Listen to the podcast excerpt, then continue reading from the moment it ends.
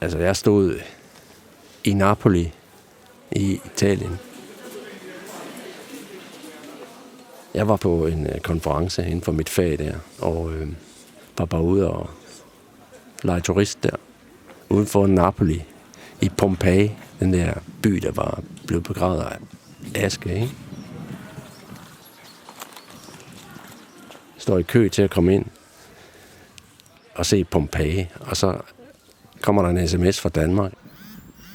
Der står bare, Larsen er død. Det, altså, det var fuldstændig surrealistisk at stå dernede, og så er han pludselig bare død. Så går vi ind i Pompeji, det er et kæmpestort område, med ruiner over det hele. Ikke? Buongiorno. Og så står der forskellige mennesker rundt omkring, og der er en lille klynge af teenager, sådan 8, 7-8 stykker, som står over til venstre for mig, og vi går ind, går ned til det her ruiner, som vi skal se. Så hører vi noget musik. Der er nogen, der synger et eller andet. Så er det nogle danskere, som står og synger midt om natten. Og der var det lige før, at jeg måtte bryde sammen. Det var simpelthen så rørende, at teenager fra Danmark nede i Syditalien står og synger Kim Larsen. Det siger også noget om Kim Larsen, hvor meget han betød for os gamle, men også for de unge. Han, han ramte simpelthen hele paletten.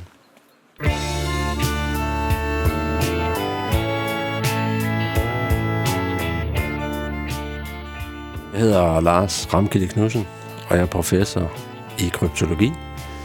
Det er hemmelighedernes videnskab, er der nogen, der siger. Det er noget med at holde ting hemmeligt for hinanden på internettet. NemID og netbank og så videre. At vi holder ting hemmeligt for andre. I den gode sags tjeneste. Det er kryptologi.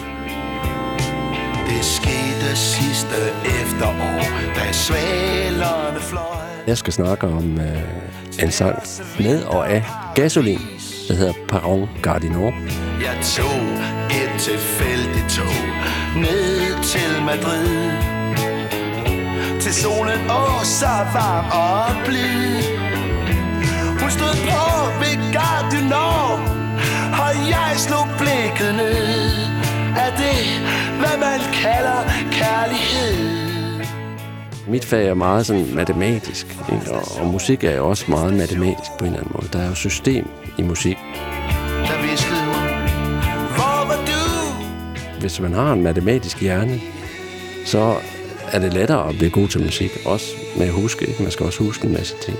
Jeg kender mange matematikere, som også spiller musik i deres fritid. Perron Gardinor, det er klassefester i 70'erne, hvor vi dansede til alt gasolin. Og specielt den her. Det skete sidste efterår i byen Madrid. Det er jo en stille sang, så det var sådan en sjæler. Men altså, den er så stemningsfyldt, Vi dansede gennem parkerne. når jeg hører den nu her, mange år efter, så bliver jeg stadigvæk sådan varm i kroppen, når jeg hører den. Den, den tænder et eller andet i mig.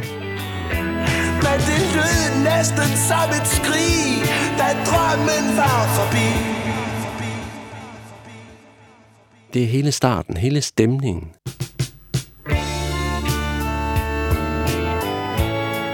Det der Aarhus sætter bare scenen.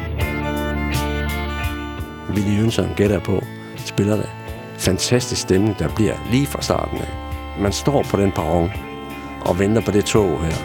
Det skete sidste efterår, da svalerne fløj til deres vinterparadis. Det er rigtig godt produceret. Jeg tror også, det var ham, Roy Thomas Baker, den øh, engelske producer, som var inde over det. Og, og det lyder hammerende godt, hele den produktion. Hun stod på ved Gardinor, og jeg slog blikket ned. Og så er Kim Larsens stemme, som bare brager derud af. Fantastisk glød, han har i den stemme. Mens vi fløj fra station til station. Det er Kim Larsen for mig, der er Borgen Gardinor, hans stemme også, ikke? der gør det hele næsten. I hele mit liv. da Kim Larsen døde, der kommer alt jo op igen, og da mig og mine venner havde nogle sessioner, hvor vi bare sad og hørte Kim Larsen og Gasolin. Det skete sidste efterår i byen Madrid Og som en smuk tilfældighed Hvor stor en indflydelse han virkelig havde, det fik man det først rigtig øjnene op for, da han døde desværre. Selvfølgelig vidste vi godt, at han var stor, men altså, han var kæmpestor. Men det lød næsten som et skrig Da drømmen var forbi Men skønt vi skilles Er det ikke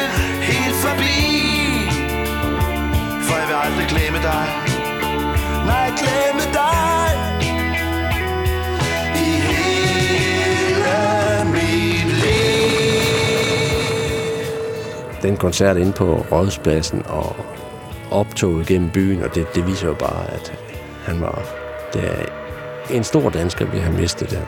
Desværre. Alt for tidligt.